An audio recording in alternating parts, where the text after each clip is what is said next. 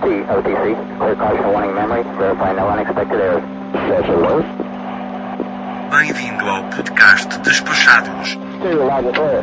Three loud and clear. Hello, four, loud and clear.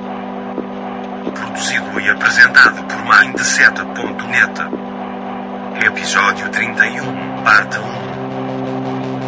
Aviação. Convidado especial.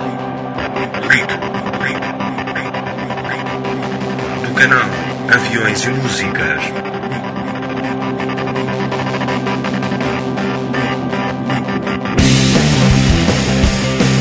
Eu faço coisa pior, eu. Trabalho com aviação o ano inteiro. Eu tenho um canal de YouTube que fala sobre aviação e quando eu estou de férias, eu viajo e eu quero ir em museu que tem avião, eu vou em feira que tem show aéreo. Ou seja, mesmo nas férias eu estou envolvido com aviação de qualquer maneira.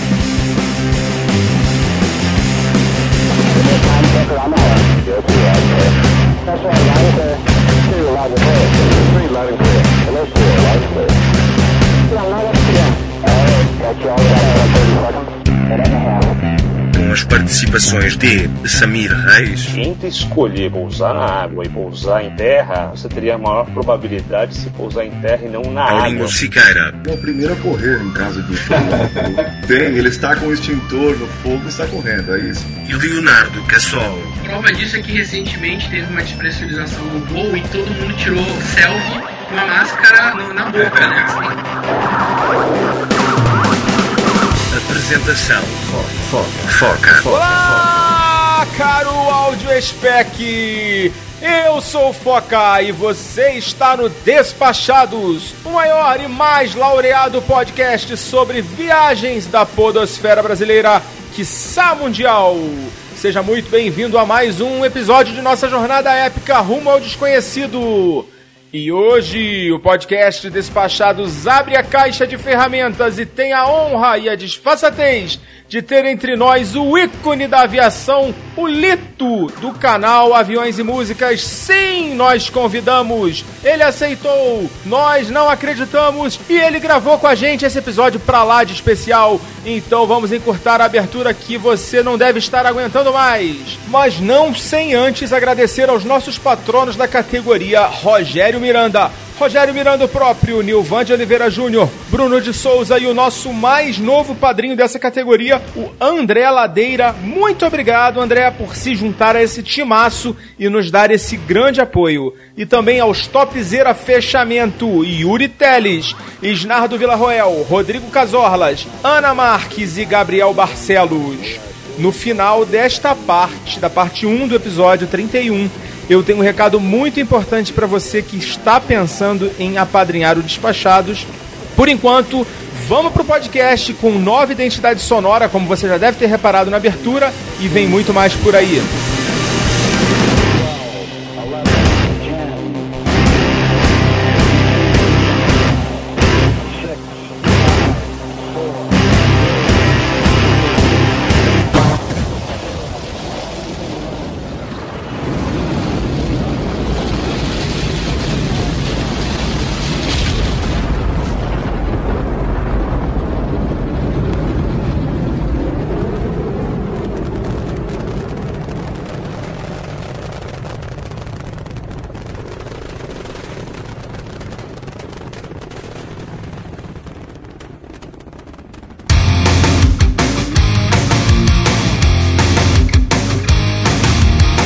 Temos a participação dele, mais uma vez, o Master Black Top Diamond, Leonardo Cassol. Fala Foca, fala galera do Despachados, senta que lá vem história, hoje é dia. O Indiana Jones paulistano, inquieto Samir Reis. Fala galera, hoje a gente vai poder tirar todas as nossas dúvidas sobre esse mercado da aviação. E o coach das estrelas, com vocês, Paulinho Siqueira. Olá, caro Audispec. É assim que, que cumprimenta mesmo? É? Vou te processar, hein, cara. Eu errei a apresentação, caramba. Eu estou muito empolgado hoje, assim, sabe? Porque eu, eu quero saber tudo hoje sobre aviões, como que a gente pode abrir janelas lá dentro, é, lá em cima, se eu posso pegar e levar um assento pra casa, sei lá se isso vai poder Souvenir, ser né? respondido também, um souvenir. É, aqueles coletes lá, será que aquele colete é legal mesmo ou não? Vamos saber, né? Daqui a pouco. Vamos- Daqui a pouquinho.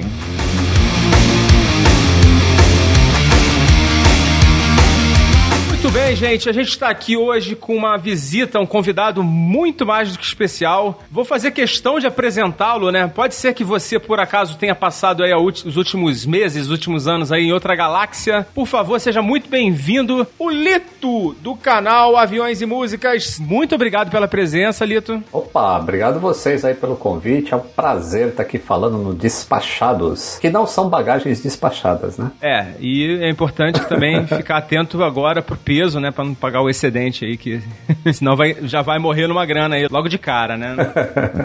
Alguns são malas sem alça. Podemos falar nisso mais pra frente. Lito, é o seguinte, a gente hoje preparou assim uma série de perguntas, de mitos e de questões ligadas à aviação e a gente queria assim a opinião de um cara e a gente sabe que você é uma referência aí quando o assunto é aviação.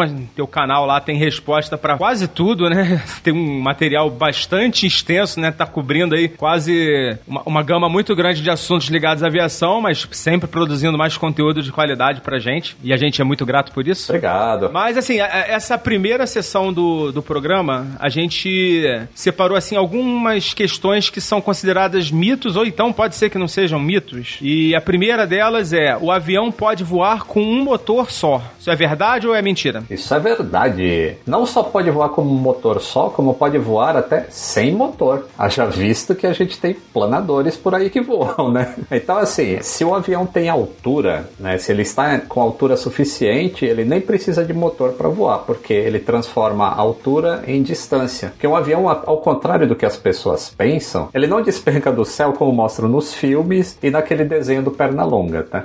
É... Acabou. E no Madagascar também, Madagascar lá que tem os pinguins. Tem, muito legal aquela cena. Então, o avião ele voa por, por física. Então, enquanto tiver eh, velocidade de vento sobre as asas do avião, ele vai estar voando, independente de ter motor ou não. Com o motor, ele voa muito mais longe. Sem motor, ele vai ter que procurar um lugar para pousar, mas ele não despenca. Tem um vídeo seu, né, posando um. No simulador, é claro, né? Posando lá. É. Qual era o avião? Era um 737? Era um 777, triplo 7. Pousou lá sem motor, né? E deu certo, né? E deu certo, consegui. Eu quebrei o avião um pouquinho, mas ninguém saiu machucado. É, mas e também não deu prejuízo, né, pra ninguém, né?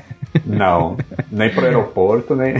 Eu não lembro qual foi a companhia aérea, mas teve um, um incidente, né? Aéreo de que o avião ficou sem os dois motores e ele voou por quase 40 minutos até achar, se eu não me engano, até achar um aeroporto para pouso, porque ele tava no meio do mar, no meio do oceano. Isso, foi a, foi a Air Transat, que é uma empresa aérea canadense. Isso aí aconteceu lá, eu não lembro agora se anos 80 ou anos 90. É, realmente o voo saía do Canadá, ia para algum lugar da Europa, e no meio do oceano, é, por vários erros, porque nada acontece por acaso na aviação, precisa ter uma série de erros, né? Por uma série de erros, ele acabou ficando sem combustível no meio do Oceano Atlântico. Você vai ver que eu sou um, um espectador assíduo do seu canal, que eu sei que também teve um outro caso, que eu acho que foi com 767 ou com 777, quando a, é, a Air Canada mudou a medida, né, da, de libra para quilo ou vice-versa, e teve um que pousou numa pista que estava tendo uma corrida de kart. Isso. Esse também é outro caso, assim, fantástico, né? Que foi um milagre não ter ninguém se machucado, né? Mas esse, esse da Air Transat, que aconteceu em cima do Oceano Atlântico, é, ele é o recorde assim, de tempo em que o avião voou sem, sem motores. Deu 30 e poucos minutos. Ele, só que como ele estava muito alto, né? Estavam uns 39 mil pés, então ele tinha muita distância horizontal é, em relação à vertical que ele estava. E aí, durante esses 30 minutos, eles foram planando até os Açores, que tinha um aeroporto lá de alternativa, né? E conseguiram pousar o avião e ninguém se machucou. Nesse caso, vale um senta que lá vem história também, não vale? Vale, esse vai ter, tá, na- tá em pauta. Ai, que maravilha. Ansioso Não, aí. eu, eu não sei se isso ajudaria ou não contar pra quem tem medo de avião esse fato, Na né? verdade, eu não sei se esse programa vai ser bom pra quem tem medo de avião, mas enfim, vamos lá. Eu acho que vai. O que faz mal para as pessoas que têm medo de avião é ler o que sai na imprensa, cara. Isso que dá um.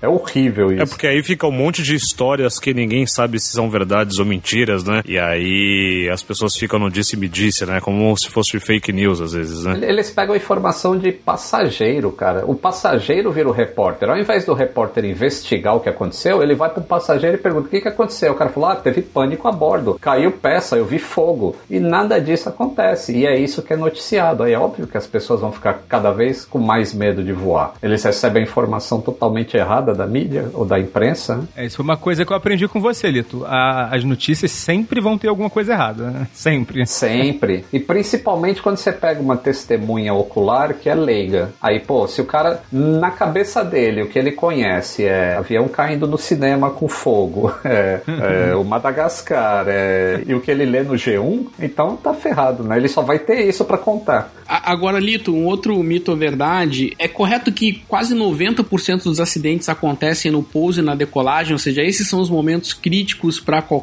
voo? Estatisticamente, sim. A maior quantidade de acidentes ocorre na- no pouso e decolagem. É, mas isso não quer dizer que é a fase mais arriscada do voo. Isso só quer dizer o seguinte, e- e, é, traduzindo isso para uma linguagem assim que as pessoas podem entender, é que quando o avião está pousando ou decolando, ele está mais próximo ao, ao solo. Então, quando as coisas, se as coisas derem errado, o tempo de reação é menor do que se ele estiver voando lá em cima. Então, é por isso que a maioria dos acidentes ocorrem nessas fases de voo. E lembrando também, né, que essas estatísticas elas vêm lá desde os anos 50, onde aconteciam muitos acidentes, né? Não, não existia todo esse controle ou toda essa segurança aérea que a gente tem hoje, assim, de raríssimo acontecer um acidente em aviação comercial. É, eu sempre friso isso quando eu falo nos meus vídeos ou quando eu escrevo um texto, porque isso é uma coisa que a imprensa não diferencia quando ela dá a notícia. É que existe aviação comercial, que é essa aviação que você compra o bilhete e vai para algum lugar. Existe aviação, outros tipos de aviação, que é táxi aéreo, tipo aquele do. tava levando o time da Chapecoense, que caiu lá.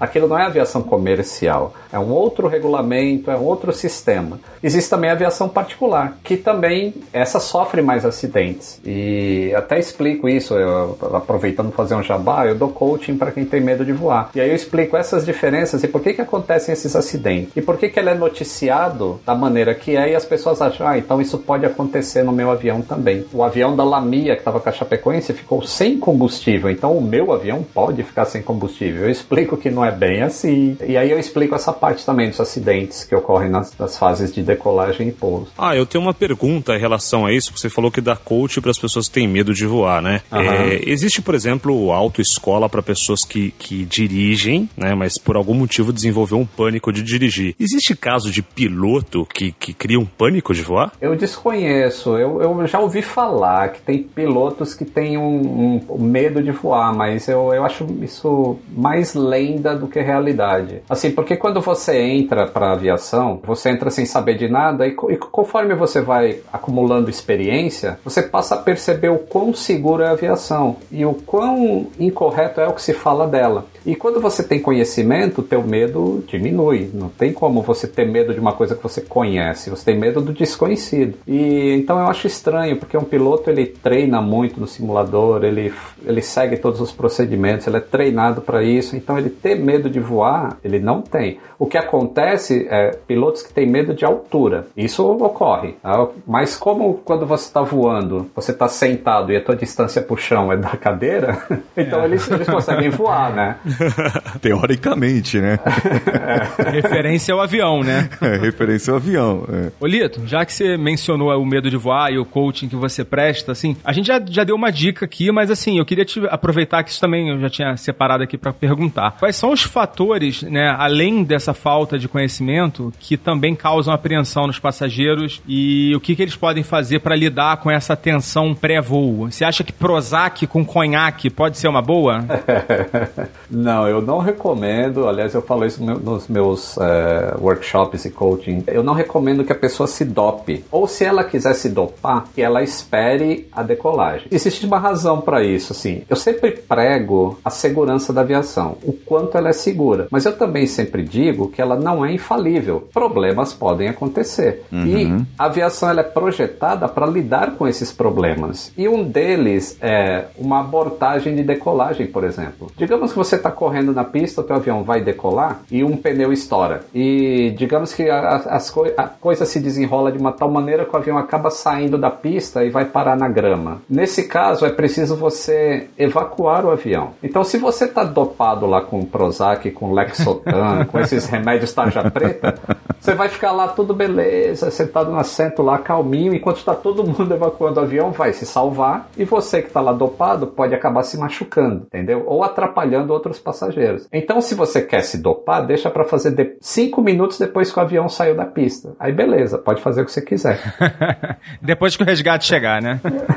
e, e, Lito, isso é tão importante que a gente vê casos recentes e mais antigos também, é, recentemente lá no México, mas aquele voo da Aviana em São Francisco, de quanto é importante a evacuação rápida para a sobrevivência dos passageiros quando há um acidente, né? Então em São Francisco, um Boeing 77, é, você vê que ele totalmente destruído, você não acredita que sobreviveu alguém, mas foi pela eficiência da tripulação e da, dos passageiros de conseguir evacuar a aeronave. Parece que no México a mesma coisa. Se não fosse evacuado rapidamente, as pessoas teriam certamente morrido queimadas dentro do, da aeronave. Isso, é, isso é importante falar também que, ao contrário do que as pessoas pensam, que o acidente aeronáutico não vai ter sobrevivente, na verdade o que a, as estatísticas mostram é que os acidentes eles têm sido cada vez mais sobrevivíveis, se é que existe essa palavra em português. Que antigamente, realmente, a, a, o tipo de engenharia que era empregado numa fuselagem de avião, o tipo de material que era construído, as partes internas do avião, a cabine, a parede do avião, o tipo de assento, tudo isso levava as pessoas a serem vítimas quando acontecia um acidente no solo. A, a indústria, isso é a beleza da aviação, ela sempre aprende com a, o que aconteceu no passado. Quando um acidente acontece, vocês veem notícias assim: ah, os investigadores estão lá, as caixas pretas foram recuperadas e começa um, pro, um processo de dois anos para conseguir resolver aquele acidente, porque precisa se identificar exatamente o que aconteceu, para que se tome medidas para que não aconteça novamente. Então, esses acidentes no passado que mataram pessoas, hoje em dia não mata mais, porque se descobriu que a fuselagem pode ser construída de outra maneira mais resistente, os assentos agora eles não pegam fogo, eles têm um retardante de chamas que durante 90 segundos ele não vai pegar fogo, as paredes da cabine são feitas de material que se pegar fogo, a fumaça não é tóxica, e no passado, inclusive tem um acidente da Varig, que a fumaça foi quem matou os passageiros e não o pouso do avião em si. Nem o fogo, né? Nem o fogo. O avião acabou pousando, mas a fumaça tóxica acabou matando todo mundo. Então, todas essas coisas foram aprendidas e se mudou. Então, hoje em dia, cada vez mais pessoas sobrevivem quando alguma coisa dá errado na aviação. Tem um número mágico, não tem? De segundos, que é o tempo máximo que as aeronaves são projetadas.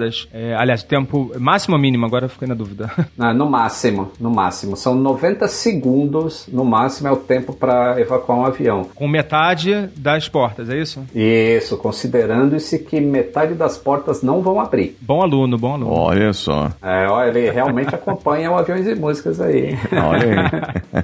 Eu confesso que eu gosto muito de dormir, né? Quando eu faço voo doméstico, qualquer tipo de voo, eu geralmente durmo. Mas quando eu tô sentado na série de emergência, eu não durmo, porque eu fico atento se houver algum problema no pouso ou na decolagem, de eu ajudar realmente a abrir a porta, é. abrir a janela. E eu, porque eu assisto, eu gosto assim de, de, de, acompanhar e eu percebo a importância que tem de você realmente né, dar valor, conhecer mesmo as, as regras de segurança. E, então eu, eu me sentiria muito culpado se eu estivesse dormindo, sonolento, no momento em que precisasse agir, né? Aham. Uhum. É, iam te acordar, isso aí com certeza ia ser o primeiro a ser acordado. Ia acordar sim. Mas esse, esse, esse, negócio de prestar atenção nas regras de segurança é interessante. Essas pessoas, é, elas vão no cinema e tem aquela apresentação de segurança antes e tá todo mundo cagando e andando para aquilo, né? E se de repente tem um incêndio na hora... É, no avião então, também, avião também. É avião também. Mas no avião ela tem medo e no cinema não. Sendo que o efeito é o mesmo. Assim, tem muito mais gente dentro do cinema e a chance de você se machucar em uma evacuação no cinema é muito maior do que no avião. Prova disso é que recentemente teve uma despressurização num voo e todo mundo tirou selfie com a máscara no, na boca, né? é. Então todo mundo tava errado. Todo mundo ia morrer se de fato. Morrer não, mas ia desmaiar, provavelmente ia ter é, o efeito da despressurização porque não tava usando a, a máscara adequadamente. É, eu lembro disso. Isso aí. mesmo. Ô, Lito, no caso aí também do, do avião, é porque nós temos a equipe ali dos comissários a, a tripulação que é preparada para a segurança também dos passageiros, né? E no, no cinema também não tem ninguém, né? O camarada que cura da portaria do cinema é o primeiro a correr em caso de problemas ali. Com certeza. Tem a brigada, tem a brigada de incêndio. Nos bons cinemas tem a brigada. Tem, ele está com o extintor no fogo e sai correndo, é isso.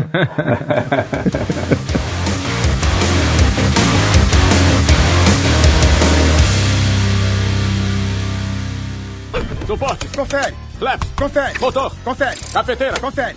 Esse deve ser o segundo maior estilingue que eu já vi em toda a minha vida. Mas acho que vai ter que servir.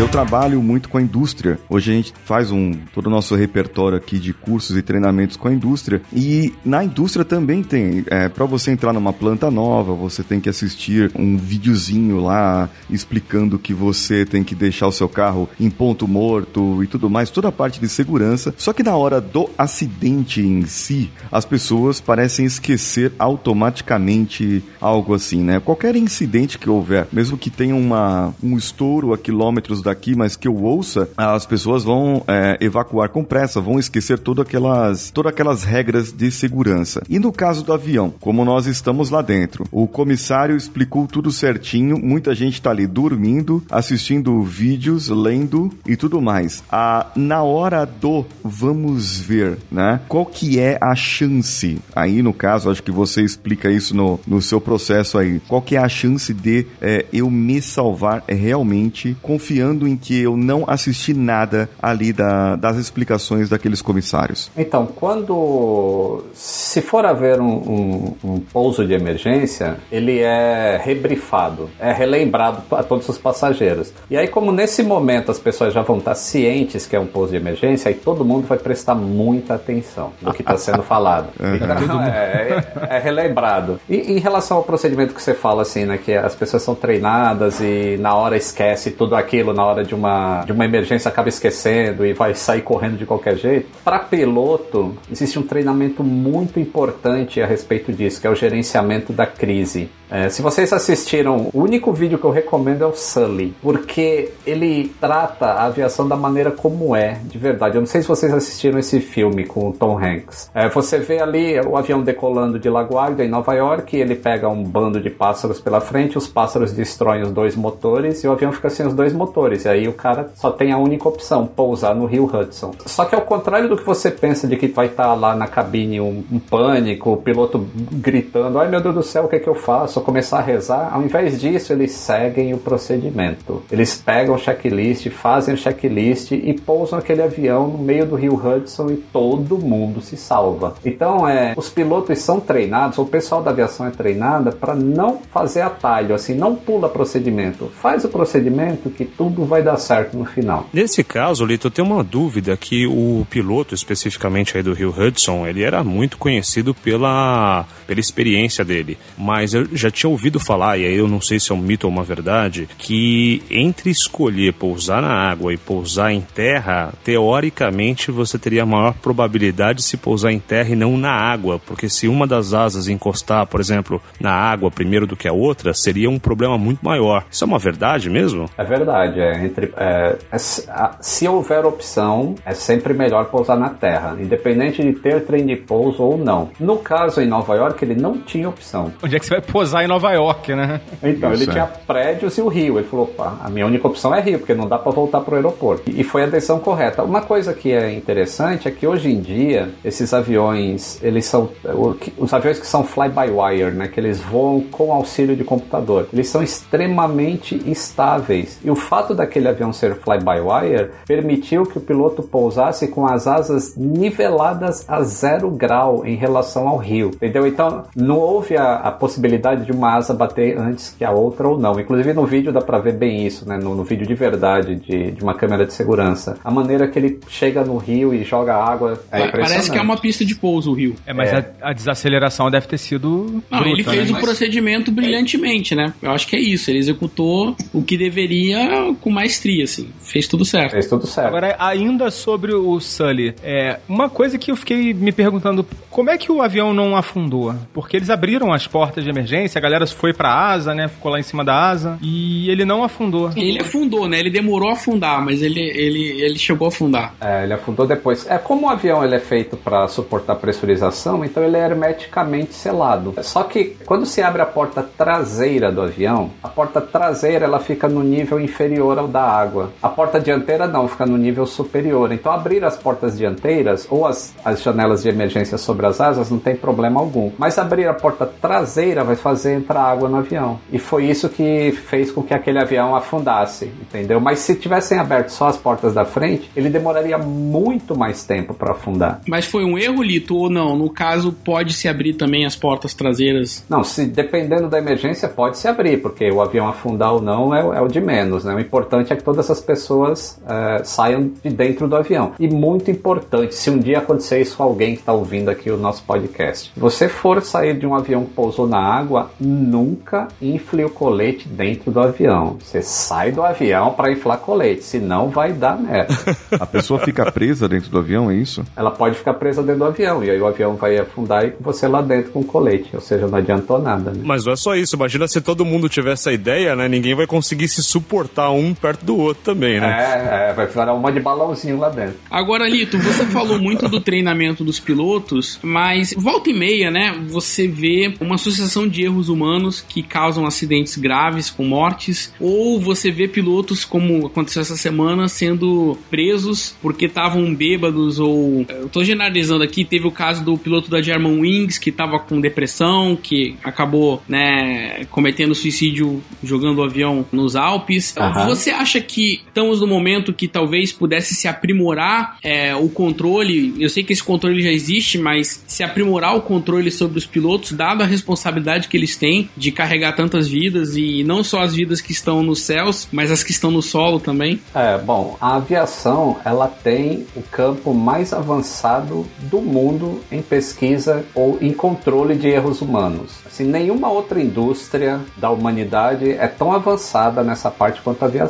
Inclusive, o setor de medicina, né, os médicos estão querendo aprender como é que a aviação resolveu determinados problemas que ainda existem na medicina, do cara esquecer um bisturi dentro do estômago do paciente, ficou gás lá dentro, ou os erros médicos que aí mata só uma pessoa e não é tão divulgado quanto um acidente aéreo. Mas é muito avançada essa parte de fatores humanos na aviação. E se sabe que o ser humano erra. No caso, vamos falar especificamente do German Wings, até esse acidente acontecer, existia a questão da ética médica, que era assim, a, um médico não podia ligar para uma empresa aérea e falar para a empresa aérea, ó, seu funcionário fulano de tal não pode voar porque ele está com depressão. A única coisa que ele podia fazer era apresentar o documento para o piloto e falar, ó, você tem que apresentar isso aqui na sua empresa aérea porque você não pode voar nessas condições que você está agora, precisa iniciar um tratamento. E foi feito isso com aquele cara. Só que ele não apresentou o documento, ele continuou voando. Depois desse acidente, como eu falei que a gente sempre aprende com acidentes, mudou-se a questão da ética médica e do sigilo para trabalhadores da aviação. Agora o médico pode passar isso para a empresa imediatamente se ele desconfiar que algum piloto está com problema de depressão ou qualquer problema psicológico. Então esse, essa parte do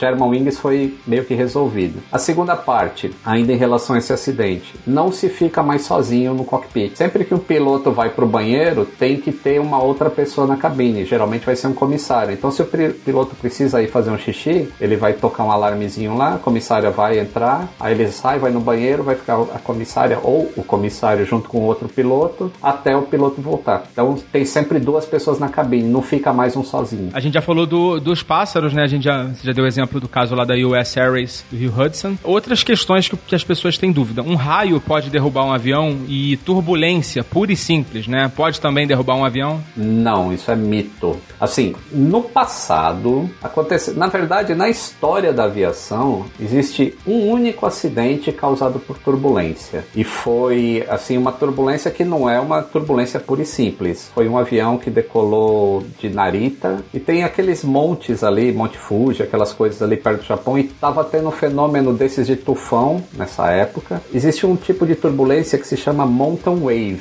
que é uma onda que o, o ar faz sobre a montanha. E isso pegou o avião numa posição lateral, isso foi acho que nos anos 70. Por aí. E acabou, o avião se desfez em pleno ar. É o único acidente registrado em relação à turbulência. Depois desse acidente, a maneira que os e as superfícies de voo são fixadas na fuselagem do avião mudaram completamente. E aí nunca mais teve acidente em relação à turbulência. Existe um outro tipo de turbulência que é a turbulência gerada pela asa do avião. Essa se chama wake turbulence. Essa é perigosa, mas ela, ela é perigosa durante decolagens e pousos. Então é por isso que a torre de controle de um aeroporto mantém uma separação entre um avião e outro. Às vezes você está vendo lá que seu piloto levou seu avião até perto da pista, aí você vê um avião decolando voando. Uh, vai embora. Aí seu avião entra na pista, mas não decola imediatamente atrás. Ele fica esperando um tempo. Esse tempo de espera é justamente o tempo que essa wake turbulence, que é causada pela asa, se dissipa. Aí o cara é autorizado a decolar de novo. E assim vai. Tem sempre um tempo de espera entre um avião e outro. Então, com esses dois problemas solucionados, a turbulência não derruba o avião. Raio. Raio também não derruba o avião, porque o avião ele é todo. Usar uma palavra que os eletricistas não gostam muito, que é blindado. O avião, ele é todo. Cada pedacinho do avião é amarrado ao outro. Então isso gera um campo, um circuito elétrico como se fosse um fio. Então, no caso de pegar um raio no avião, o raio percorre toda a fuselagem do avião e vai sair por algum lugar. E os danos causados para o avião são mínimos. São realmente mínimos. Às vezes você troca um rebite ou dois rebites no avião por causa de uma, um raio que atingiu o avião. Uma descarga gigantesca, né? Gigantesca, de milhões de volts. Então, isso também é mito, tá? Raio não derruba avião. Existe existe uma. Não é evidência, mas existe uma suposição que um acidente que ocorreu aí no passado pode ter sido por causa de um raio que pegou na, na, no tanque central de um avião. O tanque central estava vazio e ele explodiu. Mas não existe evidência assim comprovando que isso ocorreu. É só uma suspeita. Atenção, aqui fala o seu capitão. Em caso de um pouso na água, coloque o colete por sobre a cabeça, depois é só dizer adeus. Cidade de Nova York, lá vamos nós! decolar. Falou que a onça vai decolar? Que isso?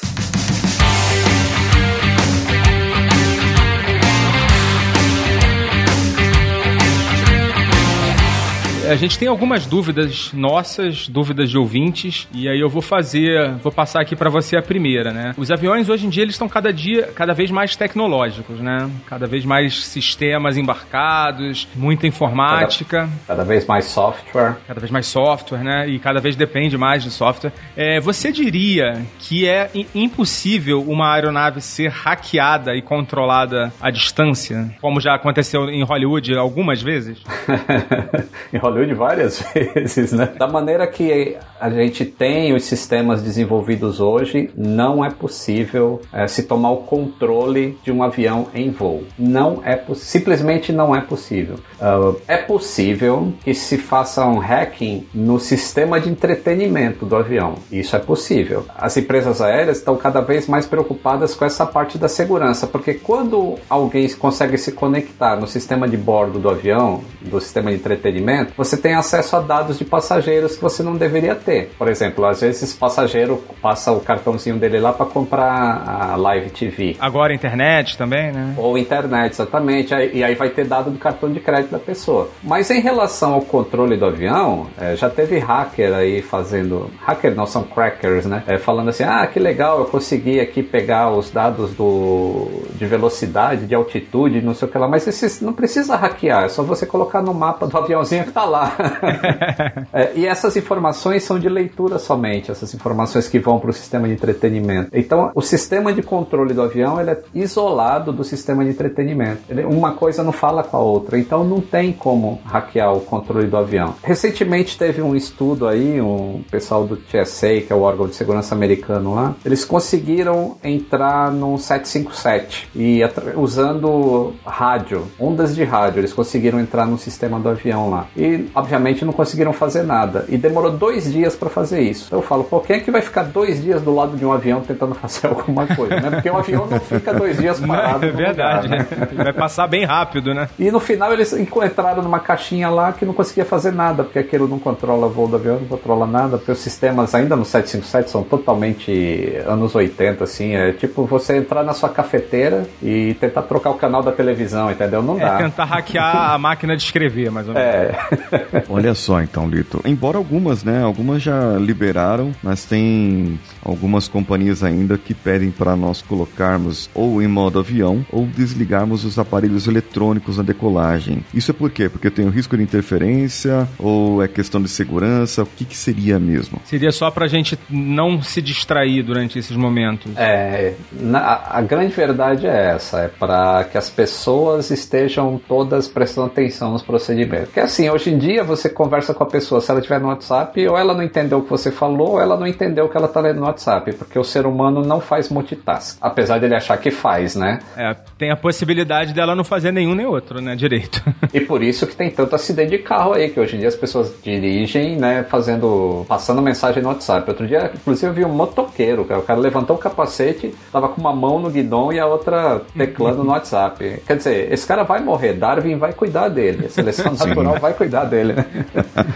Mas no- nos aviões em si, no passado, quando tinha aqueles PT-550 da Motorola que transmitia uma grande quantidade de, de radiofrequência, isso poderia interferir nos sistemas de navegação dos aviões, que também eram antiquados. Hoje em dia, quando você pega os aviões que são de geração da terceira geração, que é dos anos 86 para frente, eles já são todos preparados para radiofrequência. Então não existe a interferência, não existe o perigo comprovado de que um celular vai causar uma interferência no avião. Mas como não existe também comprovado de que não vai causar, então as empresas pedem para que todo mundo desligue. Vocês entenderam? Assim, não pode provar que, que pode acontecer, mas também não pode provar que não pode acontecer. Então, quando há dúvida na aviação, sempre se leva para o caminho mais conservador, que é todo mundo desliga ou põe em modo avião. Mas a gente sabe que tem gente que deixa aquilo ligado todo dia, e são 200 mil voos por dia só na aviação comercial oficial. Então, e não acontece acidente por causa disso. Então, não é a questão da interferência, então, é mais para que pessoas mantenham as coisas e mantenham a atenção no, no procedimento de segurança. Principalmente porque depois que você subiu o avião, né, depois passou de 10 mil pés, as comissárias já liberam, falou: agora você pode usar o seu device de mão, né, o seu equipamento eletrônico. Isso, é. Tem uma pergunta aqui embaraçosa, Lito. É, o Rodrigo Ah. Carzolas ele falou que quer saber se Boeing ou Airbus. Ele comenta que.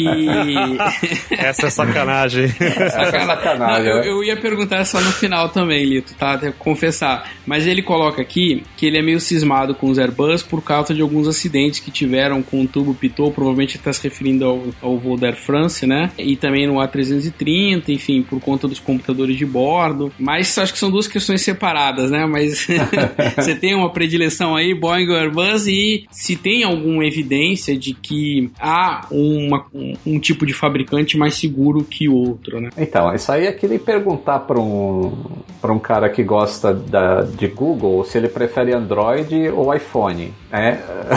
ou ou vice-versa. Vai perguntar pro cara da Apple se prefere o, o, o seu iPhone ou o seu Android. Então, isso depende de quem trabalha. Existe uma guerrinha, né, um fanboyismo em relação a Boeing e Airbus. Quem trabalha com Boeing prefere Boeing, quem trabalha com Airbus prefere Airbus. Agora, do ponto de vista da segurança, eles são tecnologicamente equivalentes. Quando um órgão que homologa um avião novo é, entra em ação, assim, tipo o avião ele é projetado na fábrica e aí ele passa por todo o processo de certificação. O processo de certificação é idêntico para um avião da Boeing e para um avião da Airbus. Cada avião que é produzido ele tem que se encaixar em determinadas medidas de segurança que o órgão regulador criou. Isso há muito tempo atrás. Então, se os dois aviões são certificados e tem que passar pelo mesmo processo de certificação, então eles têm a segurança equivalente. Mas, Lito, se- não sei se é verdade, mas me parece que o Airbus é um equipamento que ele foi modelado, o sistema dele, para depender menos de interferência humana. Ou seja, o comandante ele é muito mais um cumpridor de checklists que o computador oferece. E não é no Boeing, é, falando grosseiramente, né? No Boeing o piloto teria um papel mais ativo, inclusive no, pelo próprio manche, enfim, teria um- um- uma experiência maior de pilotar, de estar no controle do avião. É verdade ou é mito? Então, existe a questão da filosofia de design. Então, a, a Boeing ela tem um,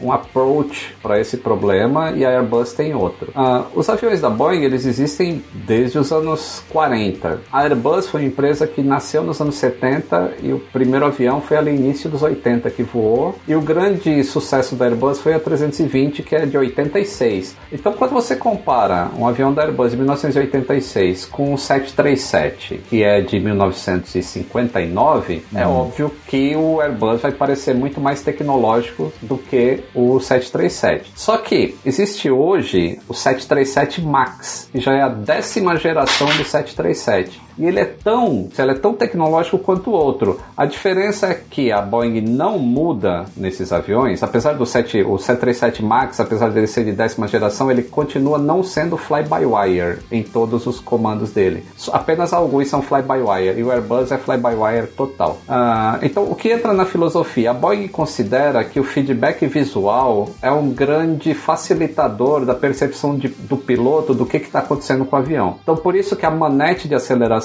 nos Boeings mexe e tem o manche que se mexe de acordo com o que o avião está fazendo. Enquanto a Airbus acredita que isso não é necessário para um piloto. Por isso ela tem tipo um joystick no cockpit e as manetes de aceleração não se mexem, ela tem uma posição única. Já ocorreram acidentes que podem ser relacionados a esse tipo de filosofia de design. Mas se realmente fosse isso, já teria tido uma, uma ordem né, do órgão principal de aviação e falar: oh, Airbus, você precisa mudar o seu projeto. Como não existe isso, as filosofias continuam diferentes. Quando, você, quando a gente muda para um avião mais tecnologicamente avançado, que é o 787, ele é tão ou mais computadorizado do que qualquer bus que já foi feito. E, no entanto, ele continua tendo um manche lá para o piloto ver o que, que o avião está fazendo. Ô, ô Lito, nesse caso, tem alguma coisa relacionada no meu trabalho? Eu faço a parte do RCM, né? Que é a manutenção centrada em confiabilidade para empresas. E quanto mais tecnológico é o equipamento, mais coisas ele tem para falhar. E então eu tenho que ter mais redundâncias dessas coisas. E principalmente parte eletrônica, que é falha aleatória, né? Isso teria alguma Aham. relação com é, em relação a isso é, que o Cassol falou? Ah, ele é mais eletrônico, ele é mais computadorizado, ele é mais confiável. Só que na verdade eu posso ter uma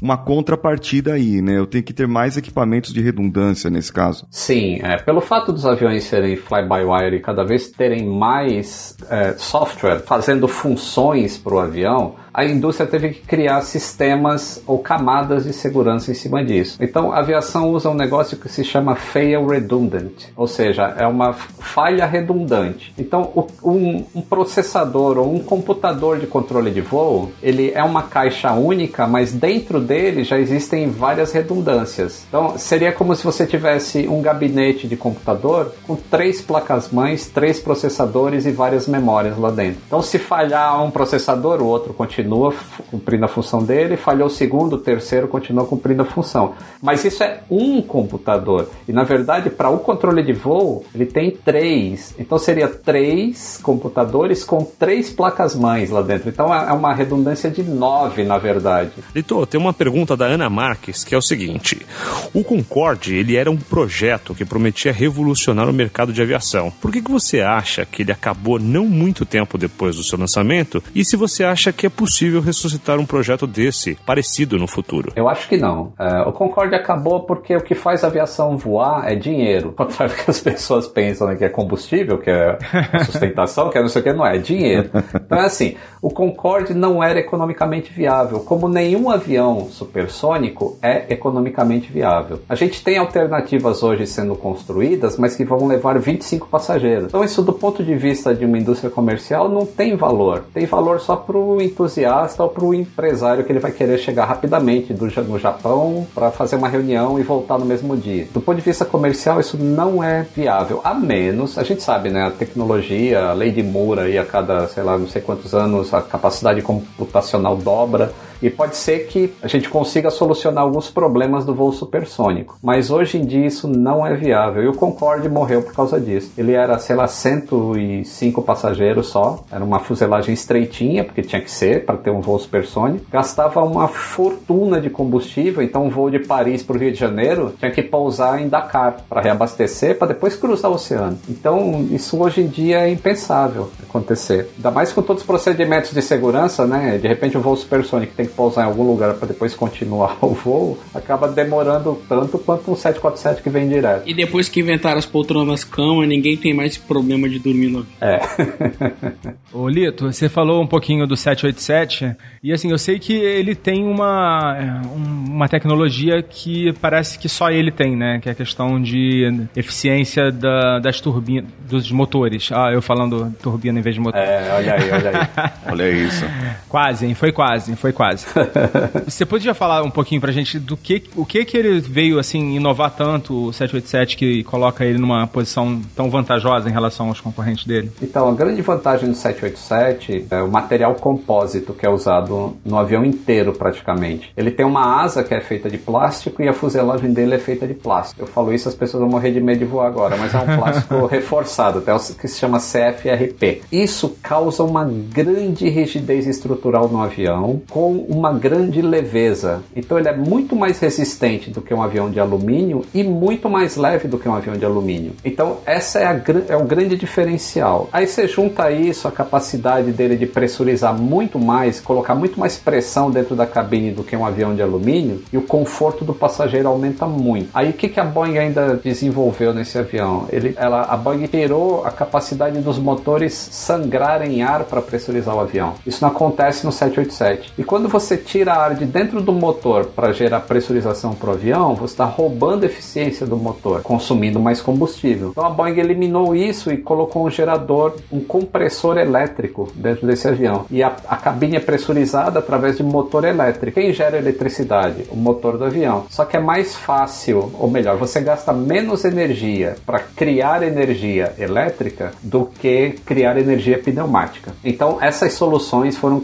foi o que fez o 787 ser um avião extremamente eficiente. Ele é o único com essa tecnologia? Ele é o único. Atualmente ele é o único que pressuriza através de um compressor elétrico e que não sangra dos motores. E ele, por ser extremamente leve, as empresas amam o avião, porque você consegue colocar um monte de passageiro lá dentro, um monte de bagagem e consumir a mesma quantidade de combustível que praticamente, né, que um 737 que faz um voo Rio-São Paulo assim. Você pega um 737 que vai de São Paulo para Miami, o 787 faz o mesmo voo, levando mais peso, mais carga, mais a mesma coisa com quase a mesma quantidade de combustível. É um absurdo de bom o avião. E ele é seu favorito? Eu ia te perguntar isso mais pra frente, quando a gente fosse falar de aviação em geral. Não, ele não é o meu favorito. Meu favorito hoje é o, é o 777, o 777. Ou qual é o motivo? É, são por várias razões ele é mais importante para é, o- é o meu queridinho assim. É que ele foi um avião que ele foi desenvolvido com a manutenção em mente. A Boeing pegou o pessoal da manutenção e botou junto na linha de projeto com os engenheiros. E aí sai um avião tecnicamente perfeito para o mecânico. Assim, ele é um avião fácil de trabalhar. Ele dá, ele dá as informações é, que- do que está acontecendo com ele para o mecânico tomar uma decisão. ah, e putz, tem espaço para trocar as coisas. Porque uma das coisas que é horrível em avião é você entrar num buraquinho para trocar uma peça lá sem conseguir nem mexer a mão. E o 777 ele é muito bom de trabalhar. E ele é um grande sucesso assim de vendas. É o avião que mais vende da Boeing. E agora tá- vai sair o 777X.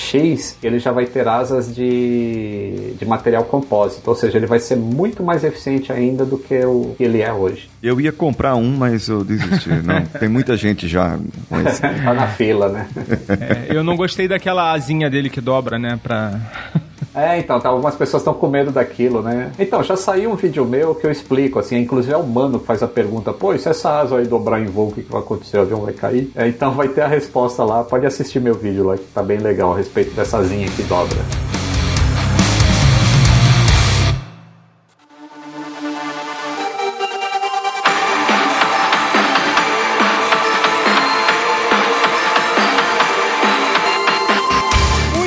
Bem, gente. O papo tá muito bom e ainda não acabou. Semana que vem a gente vai lançar a parte 2 do episódio 31, continuando o nosso papo com o Lito e também vamos deixar para semana que vem o lançamento do programa de padrinhos do Despachados 2019 com muita novidade, muita novidade mesmo. O programa tá completamente diferente. Se você tá pensando em apadrinhar o Despachados, não faça isso essa semana, deixa para semana que vem, porque nós vamos ter novas categorias e muitos benefícios e muitas recompensas que hoje não existem. Então, segura essa semana, semana que vem a gente vai lançar o nosso programa de padrinhos e também vamos lançar o os recadinhos com leitura de e-mails e tudo mais. A Ana vai participar. Esse foi o primeiro episódio, eu acho que desses anos todos que a gente tá no ar, que não teve nenhuma participação feminina, mas na parte 2 vamos ter nos recadinhos. Então, por enquanto, é isso. Você vai ficando por aí. Se liga que na semana que vem tem a parte 2. Foca na viagem. Tchau!